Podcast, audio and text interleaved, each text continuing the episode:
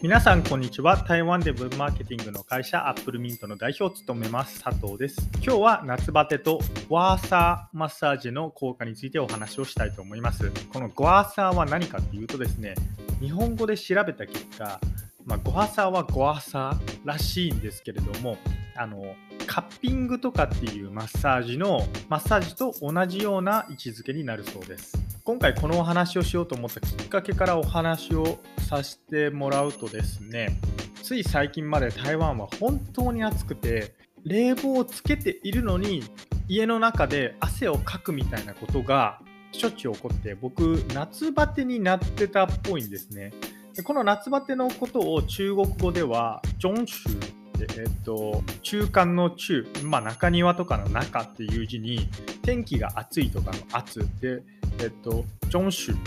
ジョンシュ、ごめんなさい、ちょっとシュ、えっと、暑いの発音が、えっと、4世なのか3世なのかわかんないんですけれども、この、えー、ジョンシュっていう、えー、夏バテみたいな単語は、僕、その、初めて聞きましてっていうかそもそも夏バテっていう単語は僕にとってあんまり馴染みのない単語でして今まで聞いたことはあったんですけれどもそれが何なのかわからなくて自分が夏バテっていうことがわからなかったんですね、まあ、なので最近台湾が暑くて僕しょっちゅう頭が痛くなるみたいななんかクラクラして仕事やる気出ないなみたいなことがあったんですけれどもまさかそれが夏バテとは思わず他の人にですねそれは夏バテだよっていうふうに言われて、まあ、夏バテっていうことを意識してからじゃあ夏バテってどうやったら解決するんだろうと思った時にですねこのゴアサのマッサージに出会いました。このゴアサーっていうマッサージなんですけれども、まあ、どういうマッサージかというとですね通常背中にマッサージ用のオイルをまず塗ります。こうして背中がツルツルになったら次にですねゴアサー専用の、まあ、木刀であったりとかあるいは何でもいいんですけれども適度に硬いもの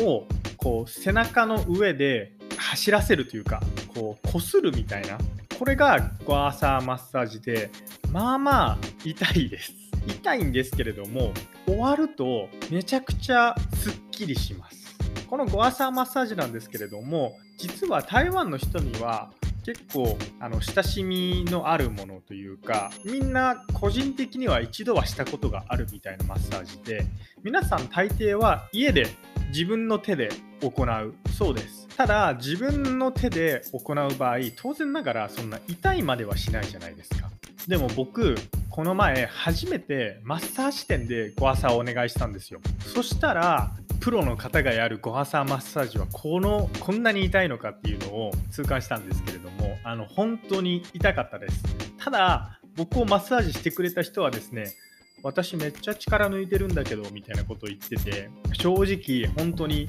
びっくりしました。でもっとびっくりしたのは何かっていうとですねこのゴアサーマッサージが終わった後に僕自分の背中を見たんですよ。そしたら本当に真っ赤になっててなんかそこら中が内出血してるみたいな感じだったんですね。でこの写真を母親に見せたところなんか結構心配がられまして大丈夫なの？みたいな。何それ？って言ってでこれゴアサーマッサージだよって言ってあの痛いけど本当に頭がすっきりするよみたいなことを言ったら私絶対嫌みたいな 返事が来ました。本当に僕母親に言ったみたいにその冗談抜きで頭がすっきりするんですよ。これは本当にびっくりします。なので夏とかにするとこの小朝マッサージって本当に良くて僕は、まあ、可能ならば1週間に1回あるいは2週間に1回ぐらい行きたいなっていうふうに思いました。ちなみにこのゴアサンマッサージなんですけれどもあの背中が赤くなった後にですね赤く赤いのがこう引く前にまた行くことはできません。基本的に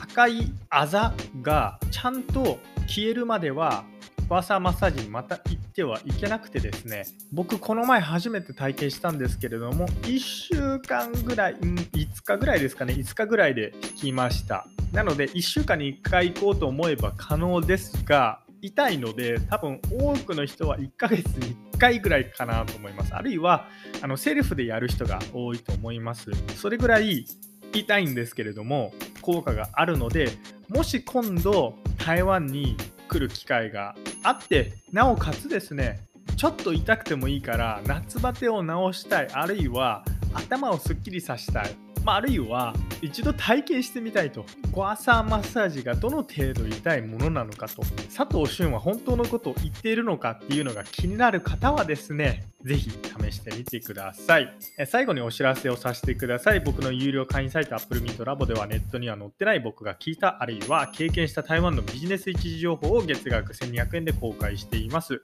台湾ビジネスに興味がある方はぜひご検討ください。最後までお聴きいただきありがとうございました。以上、アップルミント代表佐藤からでした。それではまた。